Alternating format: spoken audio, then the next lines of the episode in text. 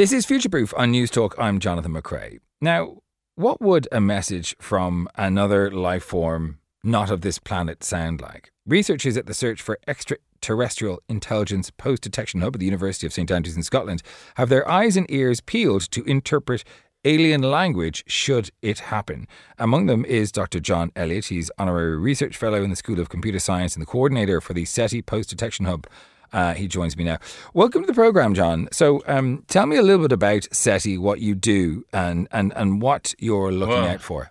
Well, SETI itself uh, looks at uh, everything beyond our own atmosphere. So it's searching to see if there's life out there, listening for signals uh, and searching for other anomalies that may be made by another intelligence, or even just looking for life in some form or other. How do you do that?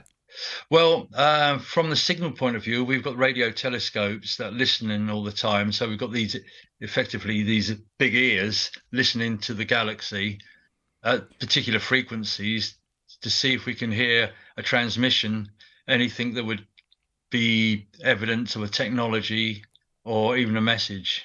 That's the sort of classic SETI scenario that we receive a message.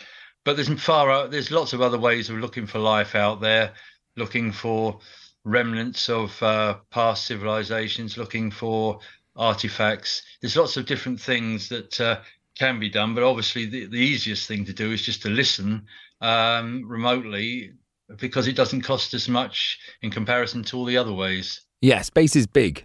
I'm, I'm no astrophysicist, oh, but it, it's big. And uh, if we were to point our ears at everything all the time, all at once, um, that would be a lot of information to try and decode. I remember hearing how much um, the uh, ILOFAR um, node here, just uh, mm-hmm. one node of the giant radio telescope LOFAR that's across Europe. Ireland is a part of it, and and the amount of data that goes into one node is like I mean, it's mind boggling that they try and mm-hmm. then try and decode. H- how much do we listen into? Do we pinpoint a particular area or do we take shrewd yes. guesses or how do we how do we how do we listen? Well, we're listening to particular frequencies that are um, most likely the quieter areas, what they call the hydrogen line. Um, it's just a particular quiet area that uh, is most likely that a free uh, message or some sort of signal may be uh, transmitted. Well, if, if it's, not, why do, why do we want a quiet place? I thought we want a loud place. No, no, it's quiet in a sense for the. Uh, it's not. It, there's no noise to get in the way of the uh, message getting through. Right. It's a, it's just a, a, good channel to transmit on. We've got these particular frequencies that we listen out on, um, but just to give you an idea, the biggest telescopes we've got, uh, radio telescopes, it's look like looking out into the night sky through a straw. Hmm. Um, we were just saying about listening to all the frequencies all the time. We just haven't got the capacity, let alone the data storage. So, so we're taking a bit of a guess and pointing it in a particular direction and hoping something comes through.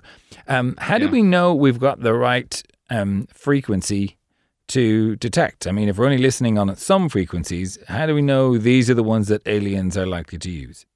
Well, um, it goes back to we can only do a certain amount at the moment, so right. we've gone for the most likely. Yes, it could be on a completely different frequency. I mean, you mentioned LOFAR, the low frequency. This is why they've um, also been involved in certain times and phases. But um, we, as we increase our capacity to be able to do things with our uh, better technology, like the square kilometer array coming on on board soon our um, ability to listen will increase and more areas of the night sky, all the different frequencies um, will come on board so we can listen to more areas at the same time. It's early stages with our technology, even now. Um, it really is early days. And as we progress, our ability to listen will increase as well. If we were just to open up mic, there's lots of different frequencies that's going to hit it from the universe, right? Um, you know, um, energies from way back the, at the beginning uh, of the universe and so on. So, what um, what what are we looking for in terms of a signature? Because we've been caught out a couple of times when we've discovered sort of regular beeps uh, and, and and misidentify them through history, right? What what yeah. what what what sort of a, a, a, signature are we looking for from an alien species that would give us an idea these are technologically advanced and trying to communicate something? Yeah, it's the the frequency will be a tightly focused narrowband frequency, so it's um it's it's not distributed. It's it's very focused. Uh, tightly a uh, narrow band signal. That's what we're looking for. That this is the sort of um, band message that could get through on a long distance. Um, so that we're looking for that type of signature, and then within it, if we find that, then there's lots of other uh, things that we're looking at inside it to be able to understand uh, if it's carrying a message. Um, speaking of messages, like I mean, this, this listening to this, you know, thirty years ago, it would be the ramblings of a lunatic, um, really. Uh, and people would say, "Oh, this is you know, this is all sort of pie in the sky sci-fi." Mm-hmm. But but when we look at the mathematics, the chances of us being alone in the universe are infinitesimally small, uh, and so this is is is uh, you know not a, a, it's not a crazy um, exploit to try and, and do this to listen out for these sort of things. But while we're while we're listening for some sort of symbol, are we doing any sort of research in the background on what we might do if we find that sort of uh, you know what effect it would have on on people if we knew there were aliens. Like has, has anyone ever run a, a, psychological scenario of of seeing how people would react if, if aliens were announced as a definite existence in our universe? Is that something that SETI is is interested in or involved in? Yeah well this is the post detection side. This is what the hub is about. At st andrews. Um, we're talking about if we receive a signal, you know, and some mechanics of identifying it. But um, a huge amount of what we do is looking at how humanity will react to such uh, a discovery. Huh. Um, so all this post, what we call post detection, is we've confirmed we've received something like a signal, or we've discovered something. Now the post detection side is all the plans and strategies in place to how to tell people, um, to understand how the impacts will unfold, all these sort of societal issues as well. Wow. So that's what we're doing. So talk to me about that then. Um, how to tell people is an interesting one. How do you research something like this? Because it doesn't really have a precedent, or, or does it? It does in some ways. You, there are global catastrophes um, that we've had in the past that we can look towards, or even things like COVID. You know, there's lots of sort of global impacts that we can see something about uh, how humanity reacts to something, uh, a threat in that sense. But we're not talking about threats in the sense of receiving a signal, but it, it gives you an idea how people react to different types of scenarios in the past. Now we can look at that a bit, but then what what we'll be doing is um, discussing things like this with the public, uh, putting out surveys, um, getting eliciting feedback to see how what people's opinions are, mm. along with, of course, all the expertise in these areas um, to to bring it together. It's a it's a lot of work, and it has some work has been done before, but not in a not in a coordinated way as we're doing in the hub.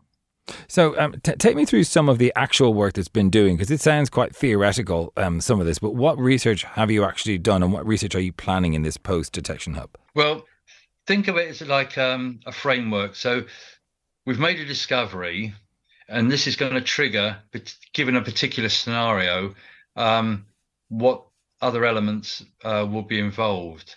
Um, is it a long way away? Is it close by?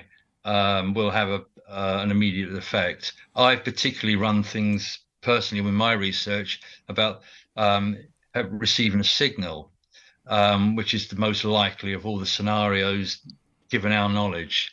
Now, with um, like like what, like de- deciphering an alien language? Yeah, yeah. Really? Oh, that's it. That's that's me. no, right. So, um, um so h- how on earth would you decipher an alien language?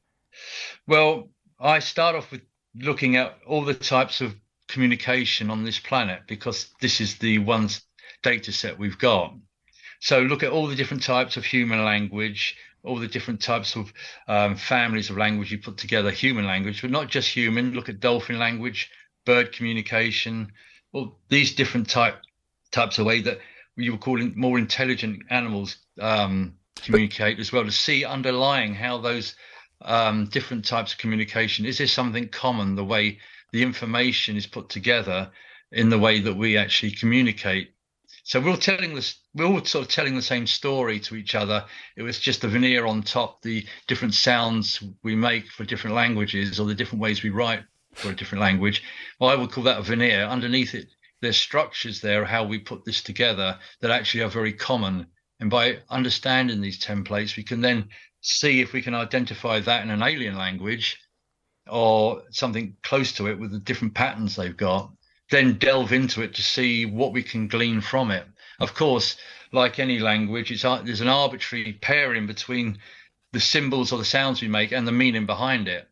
So unless we've got some sort of rosetta stone the actual full meaning behind a message may get lost unless they send us images or some sort of common frame of reference. That's right, because if they're saying, um, "Would you like to Blumba Clark or Fnurgit Storks?"